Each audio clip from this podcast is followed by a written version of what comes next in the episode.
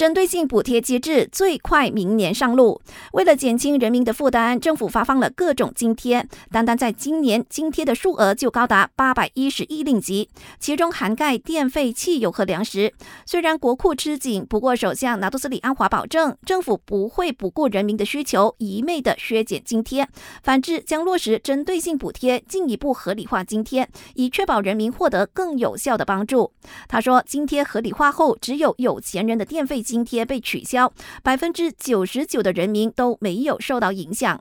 那到底针对性补贴机制什么时候才推行呢？经济部长拉菲兹就表示，最快会在明年第二季落实，预计到时可以为政府省下四十七亿到九十四亿令吉。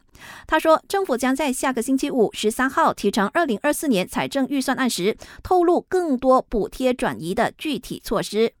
而在这份草案中，政府会不会再为高等教育基金 （PDPTN） 的学生提供还贷优惠，引起关注？高等教育部长拿杜斯里卡利诺丁则表示，这必须由财政部来决定。不过，他可以肯定的是，尽管国内百物腾涨，但政府大学不会在新学年调涨学费，一切都维持现状。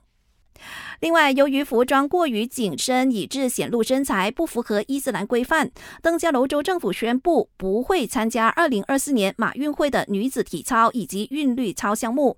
不过，这些规定仅限于穆斯林运动员，非穆斯林不受约束。感谢收听，我是佩珊。